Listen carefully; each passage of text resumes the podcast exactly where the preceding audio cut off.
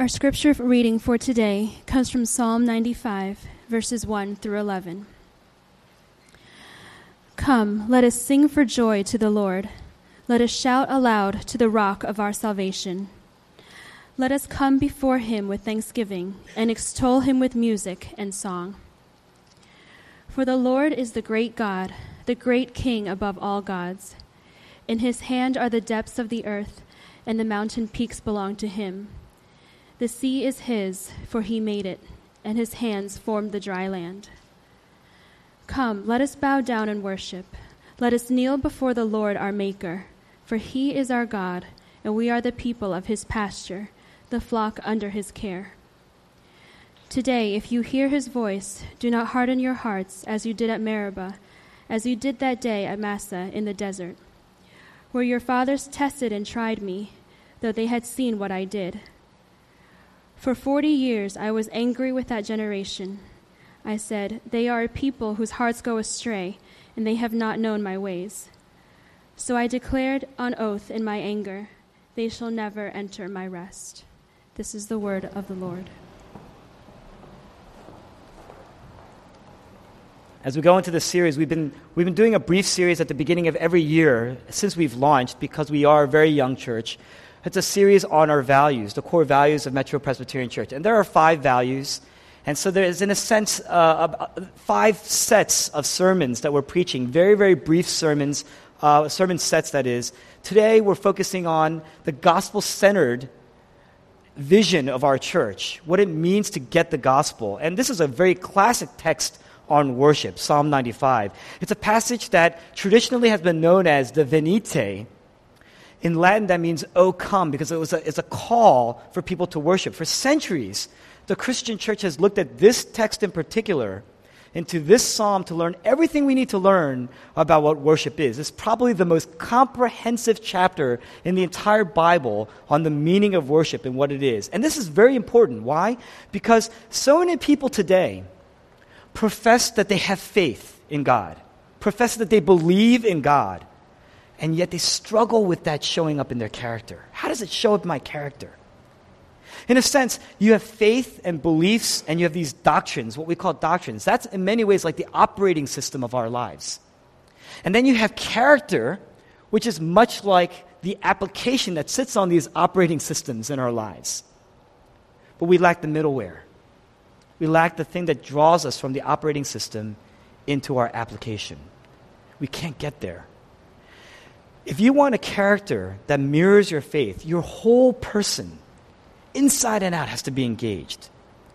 It's worship. And that's what this text is going to teach us today. Three things what worship is, why we need to worship, or why we worship, and lastly, how we worship.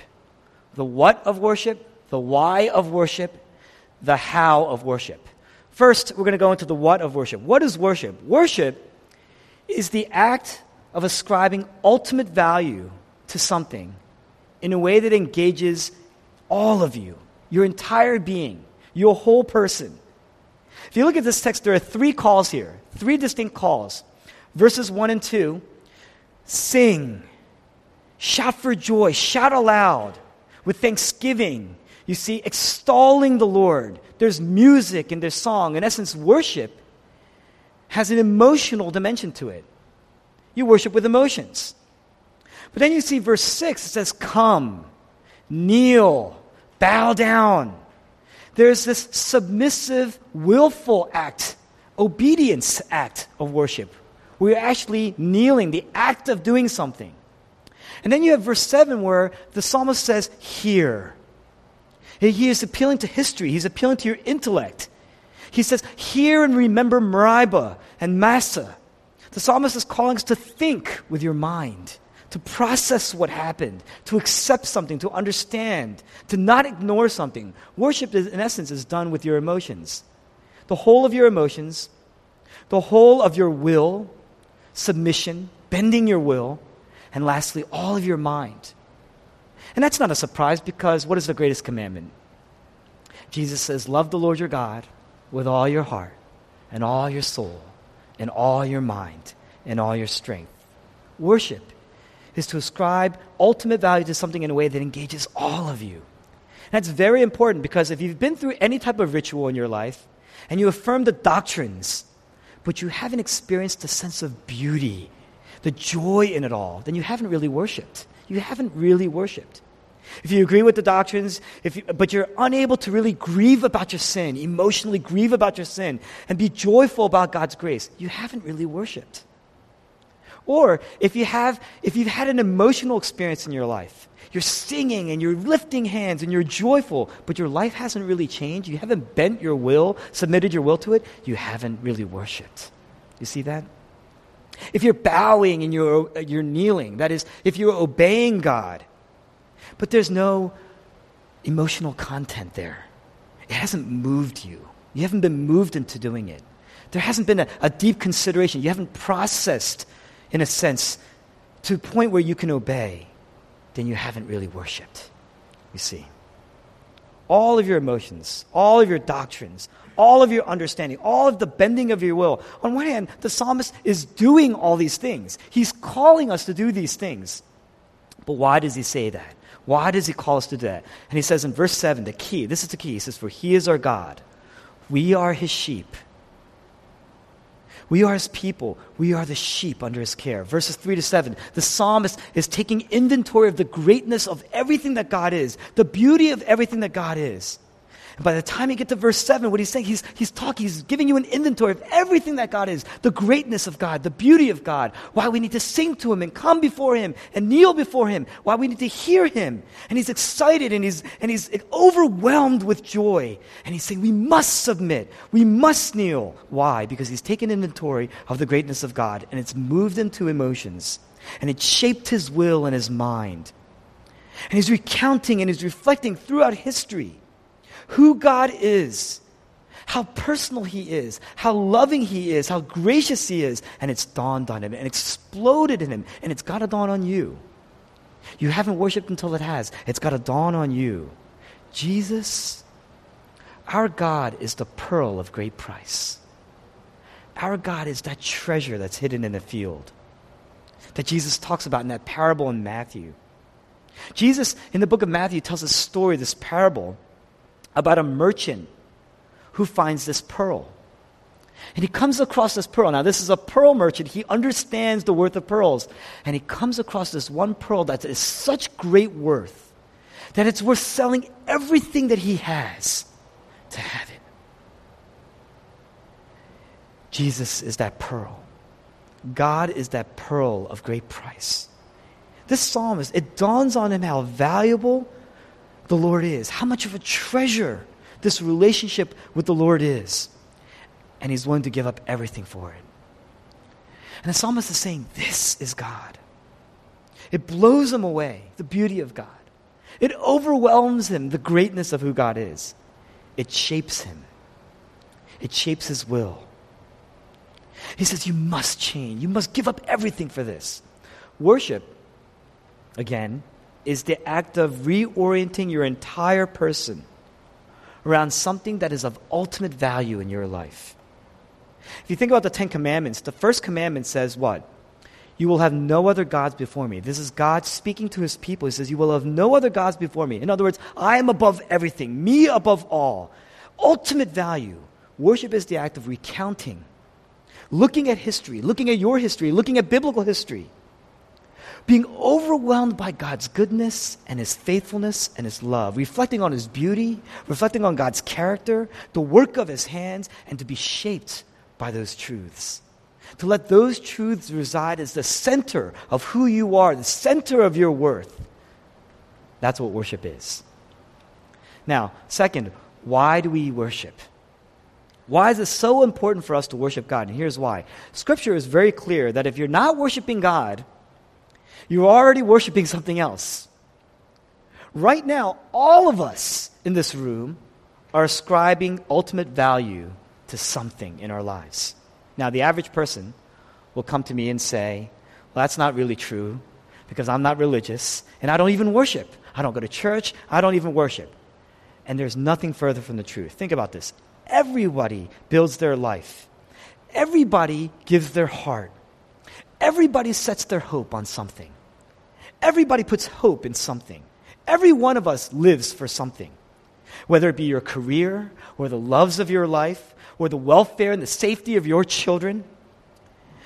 Maybe just getting power or influence, or keeping a family healthy and intact. If you're saying, I have to have this in my life, because if I have this, then I have meaning. It could be a material possession, or it could be something such as just having influence. If I have this in my life, then I'm worth something. Then I have meaning. Then I have joy. That is the thing that you worship. That is the thing you worship. That is your God. That is your functional idol in life. And that which we worship shapes us. That which we worship controls us, masters us. It's the thing that you go to find satisfaction. It's the thing that you you're willing to sacrifice everything you've got because it determines your worth. It's worth sacrificing time and money and your resources, sometimes sacrificing friendships and relationships. All of your effort to hold on to this one thing. If that thing gets damaged, oh, you're damaged, you're hurt. If that thing gets threatened, then you are absolutely dissatisfied and discontent. If that thing is lost, then you are in despair. What do you fear losing most in your life? It's very concrete. Think about, think about the concrete thing in your life that you're most afraid of losing. What is the thing in your life that preoccupies you the most? That you daydream about? What, is, what do you spend most of your money? What is the most non negotiable thing in your schedule? All the other things in your schedule, you're willing to fidget and work through, but I am not willing to negotiate thing. That thing. That's to say that my life is shaped by that. My life is being shaped by the things that we worship. In fact, the very word worship comes from a Latin phrase or a Latin word, worth shape, meaning that we're being shaped by the value or the worth of that thing in our lives. That's what worship is. And that's why we worship, because the psalmist is calling us to worship God. Because if you're not worshiping God, you're worshiping something else.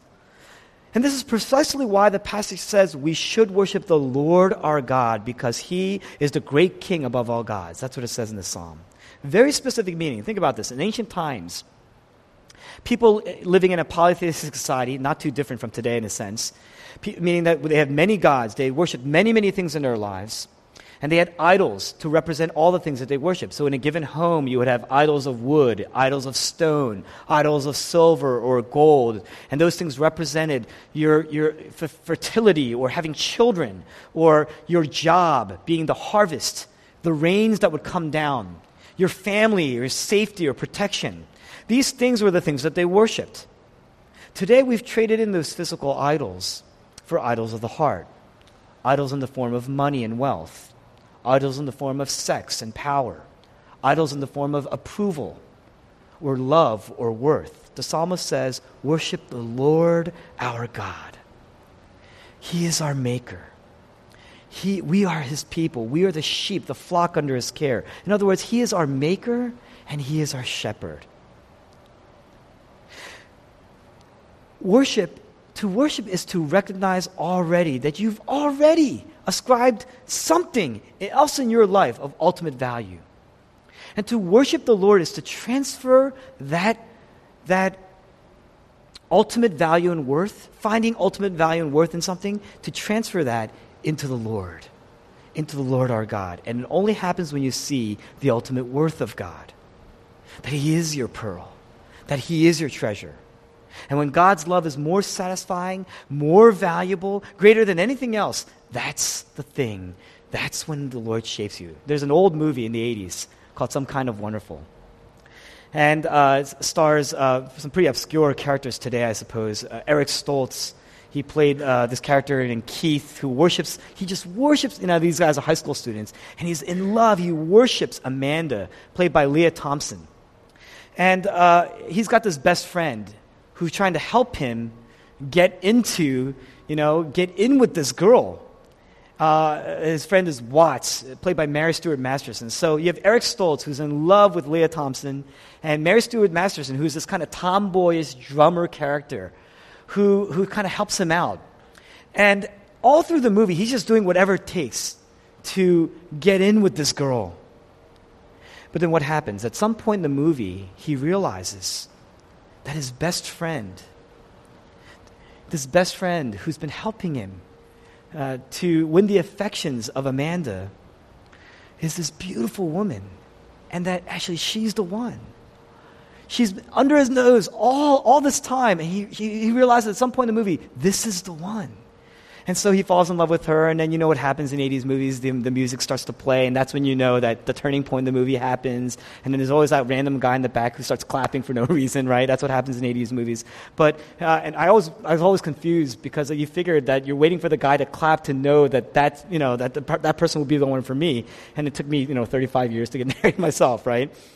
Um, the point is this when you don't realize who you're, when you don't realize the beauty, it's only when you see the beauty and the sacrifice and the love of the person. When you recognize that this is the person all along in my life, this is the person, this is the one. You know, you come across this old gem, something that's been passed down to you over the years, and you, you take it to a jeweler, and the jeweler puts that, you know, thing in his eye to examine the jewel. This is a person who's skilled in examining jewels, a gemologist. And as he's examining, all of a sudden, he starts to gasp for air. And he starts to quiver. And he drops the eyepiece. And he, and he kind of braces himself. And he says, Do you realize what you have? This is worth millions. And then you start to quiver and your knees start to shake. Why? Because this thing that's been gathering dust on your shelf, you realize is that amazing jewel, the thing that in many ways, you know, you didn't realize how precious and beautiful it was. Right? It's only until you see how beautiful and how precious it is that it starts to shape you. And only when you don't worship God because God needs it.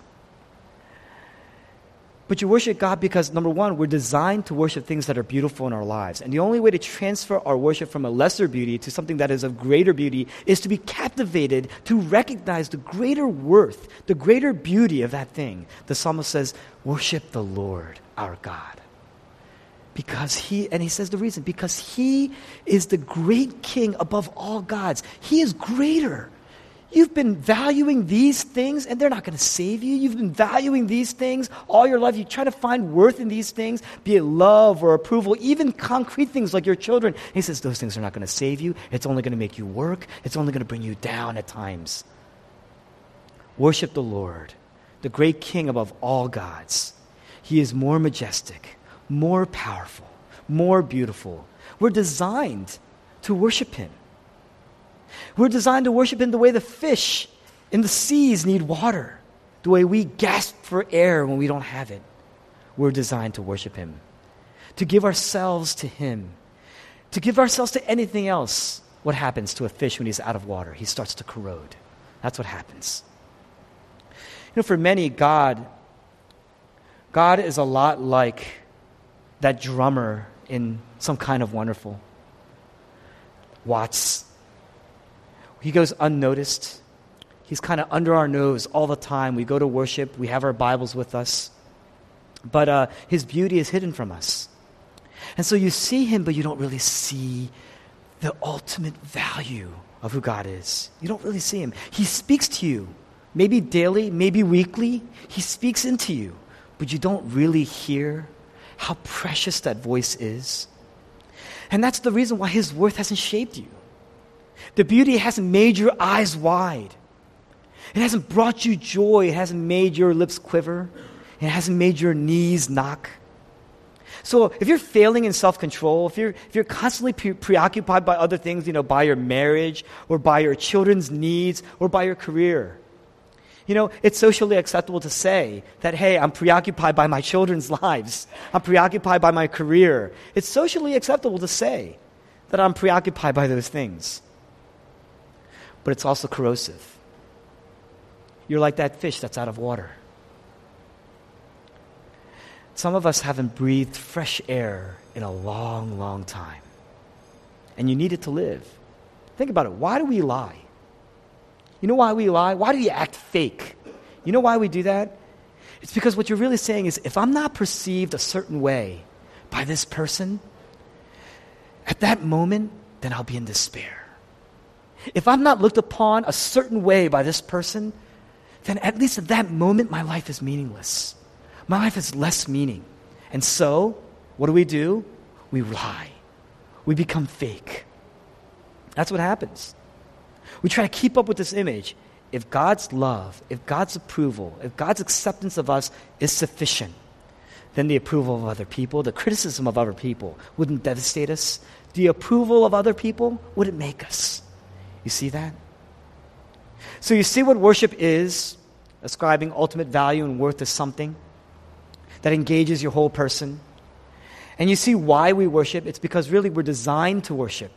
If you're not worshiping the Lord, who's the great king above all gods, then we're worshiping something else. How do you worship?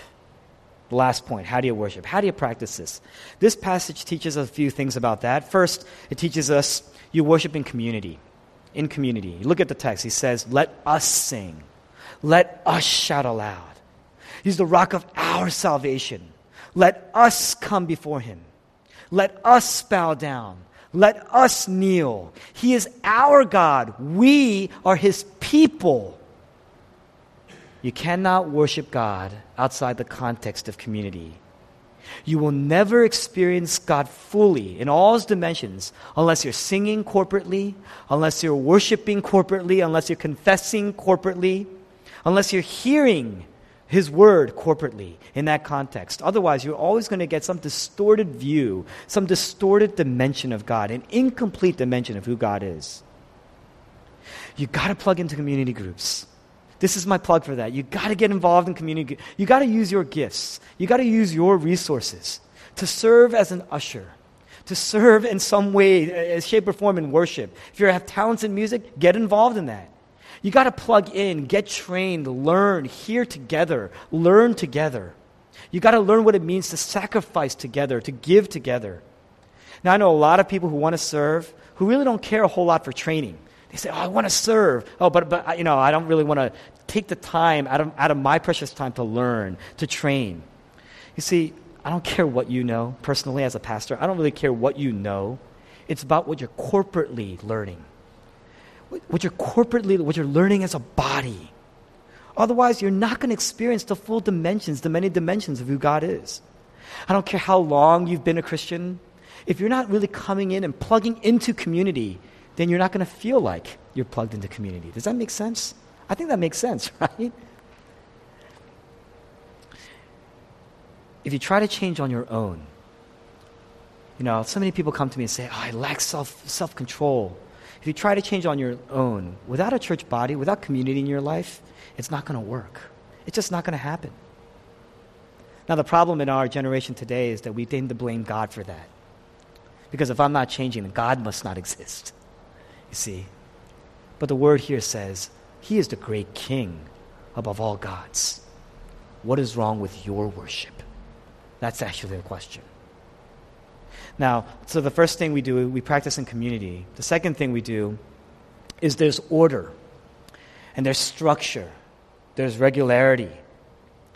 There's, uh, you see, there's, there's rhyme, there's a rhyme and there's reason to this passage. The psalmist, he's not just emotionally just writing things out. You know, that's not what he's doing with these intense feelings about God that's overwhelmed him. So he's scribbling all these beautiful things about God that, although it is beautiful, and he's certainly saying a lot of things out of intensity and emotional intensity, but it's, you know, worship is not less than feelings. It's certainly at the least feelings, but there's so much more than that. And it can't be worship unless there is more than that.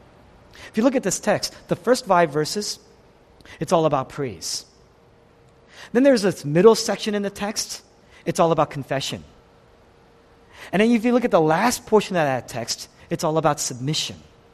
Hear and remember all these things. And don't be this way because these people were disobedient. Don't follow in that way. It's all about submission. So you got this, you, you've got praise and you've got confession and you've got submission and hearing and submission as a result in response. Does that remind you of anything?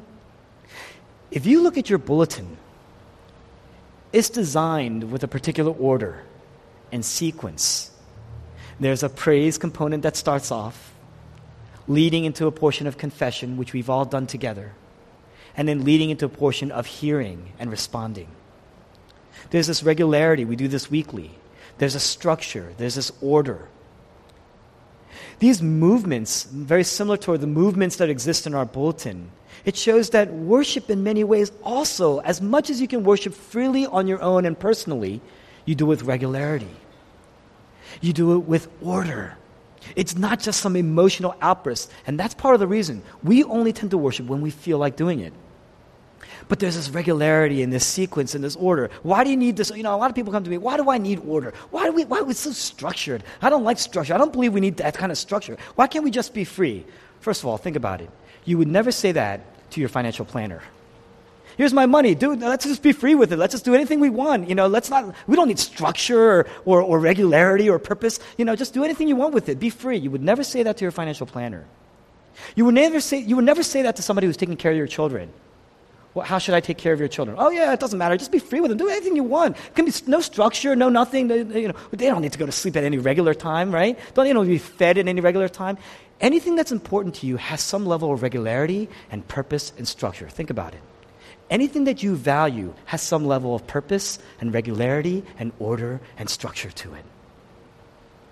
How much more then for an infinite God who is the great king above all gods? Our liturgy is a reminder of God's beauty and His greatness, praise. It's a reminder of our sinfulness, confession.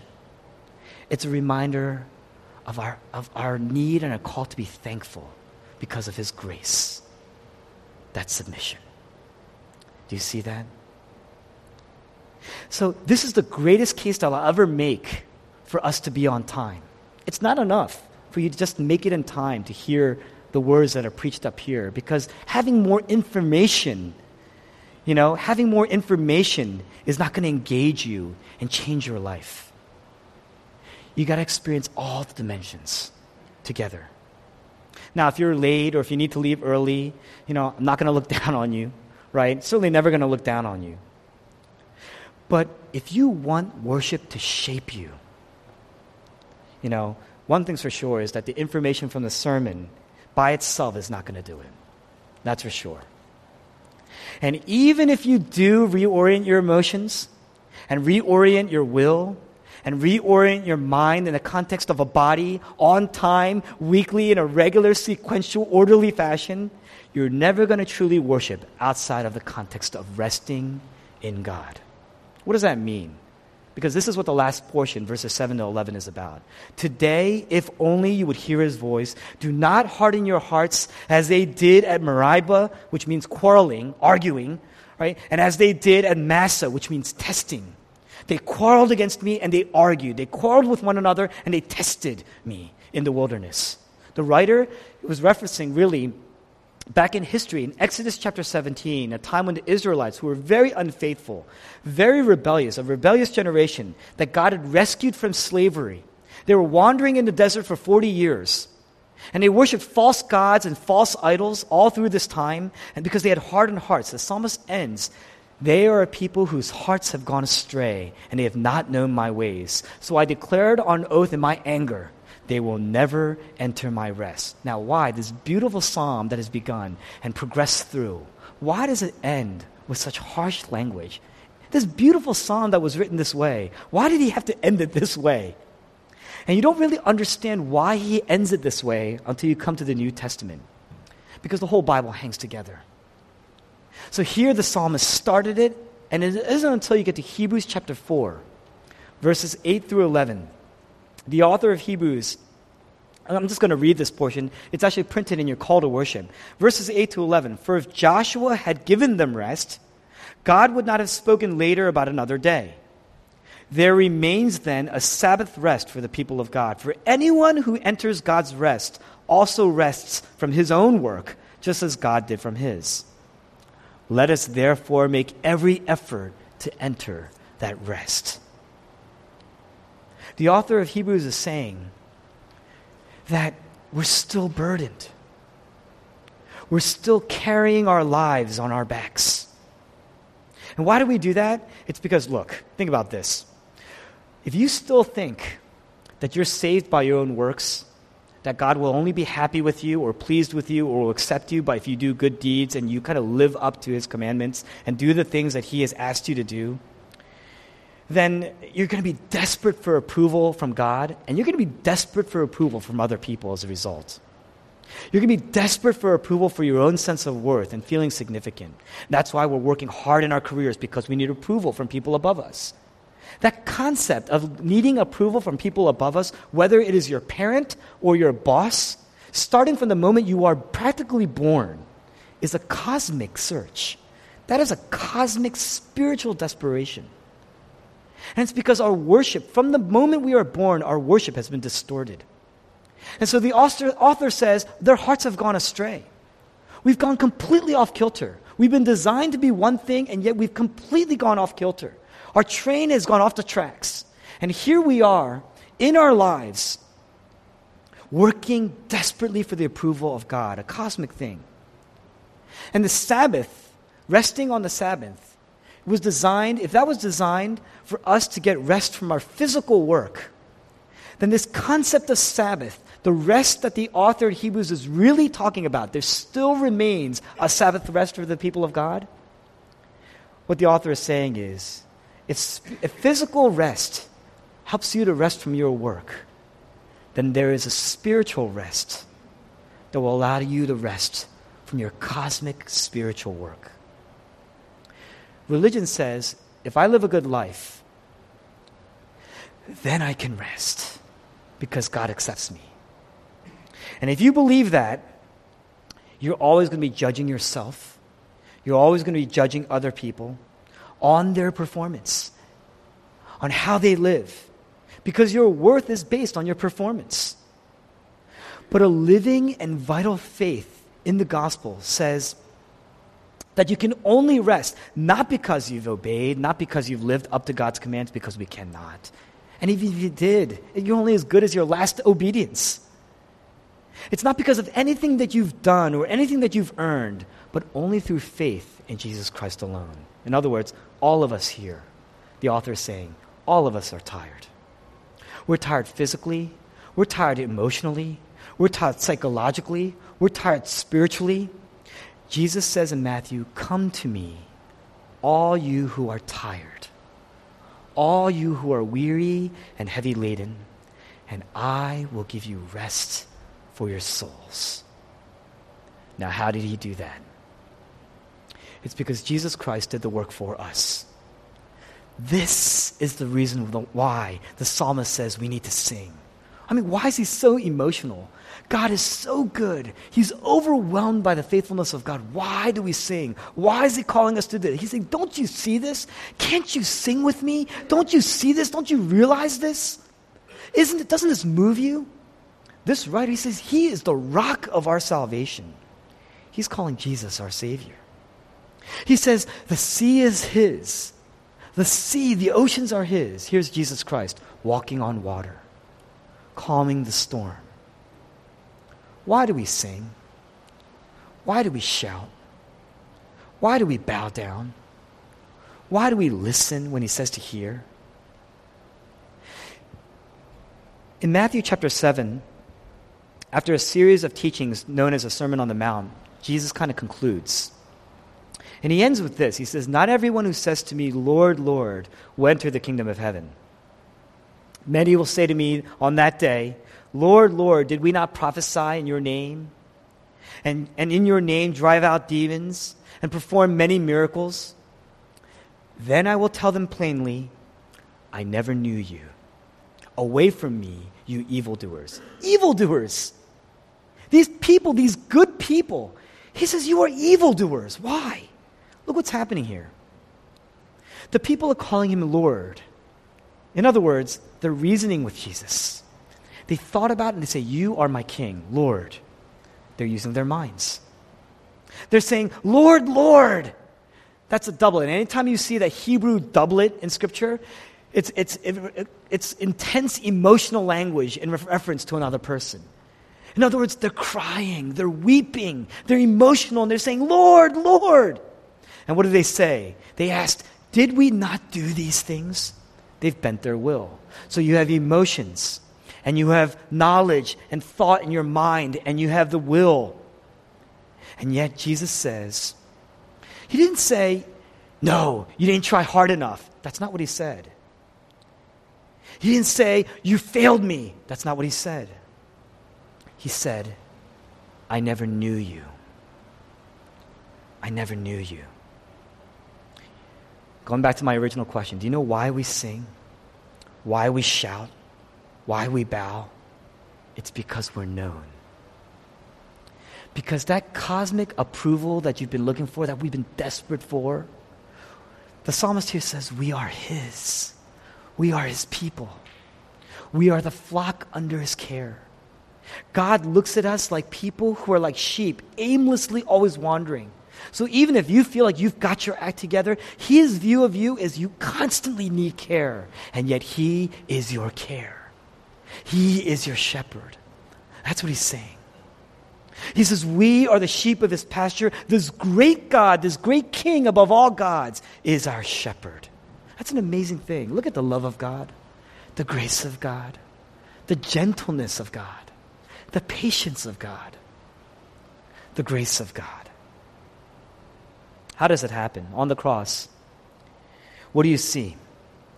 You see Jesus Christ, and he's working, and he's laboring, and he's groaning on the cross, and he's working, and he's laboring, and he's sweating.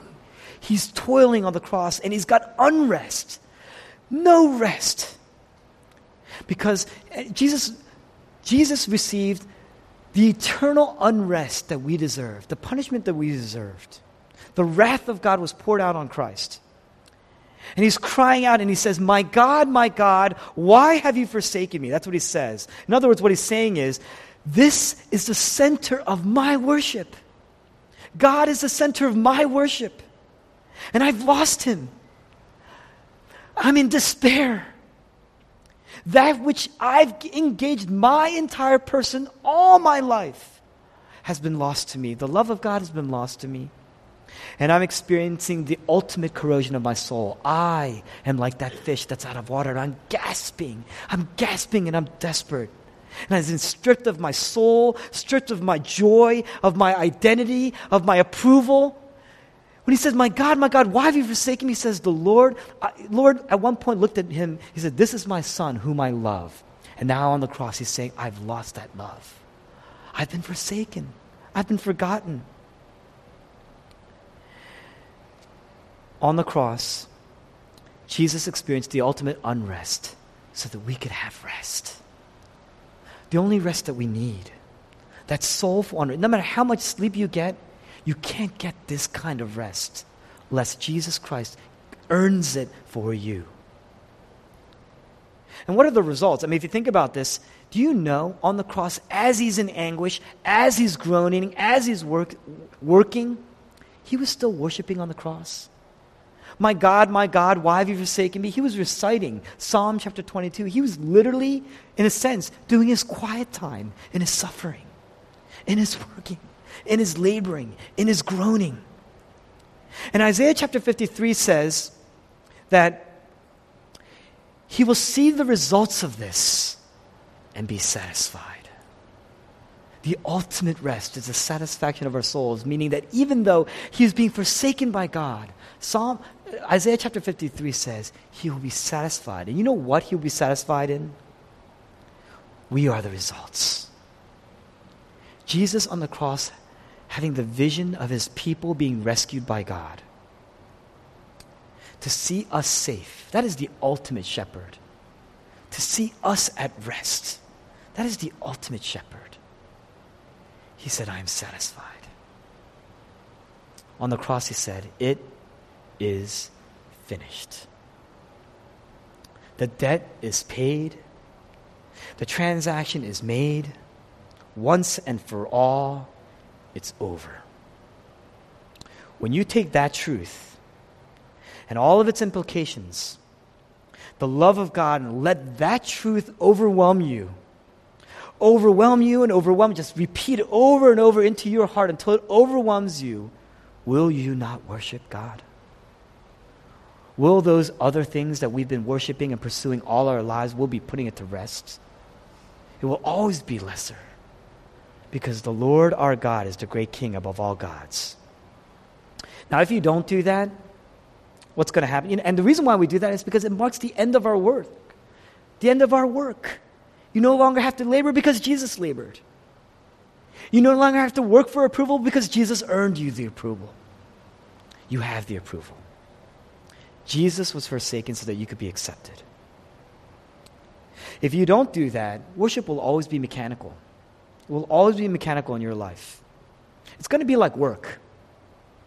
Everybody gets up in the morning and they do that routine. There's still regularity because it's valuable, it's important to you. There's still that sequence and order. But the thing is, it'll always be mechanical because it's just work. But if the gospel takes hold of your life, you're going to be able to rest in Christ. That's going to take something that was very mechanical at one point in your life and make it very organic. Because now you don't have to strive for peace because you have peace. Strive for acceptance because you have acceptance. Strive for love because you have love. And when you have acceptance and peace and love and approval, and you know that you're forgiven, and the grace of God has been poured on you because the wrath of God was poured on Christ, oh, Jesus becomes your treasure. Jesus becomes your love. Jesus becomes your rescuer. Jesus becomes your peace. And that love of God will captivate you and move you and overwhelm you to bend, overwhelm you to confess, overwhelm you to praise. Will it not?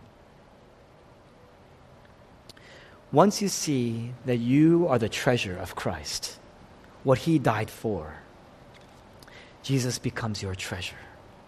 And it will captivate you and move you to let go of the other things that we've pursued, to worship wholly and freely until one day Christ will return and you can't worship anything else.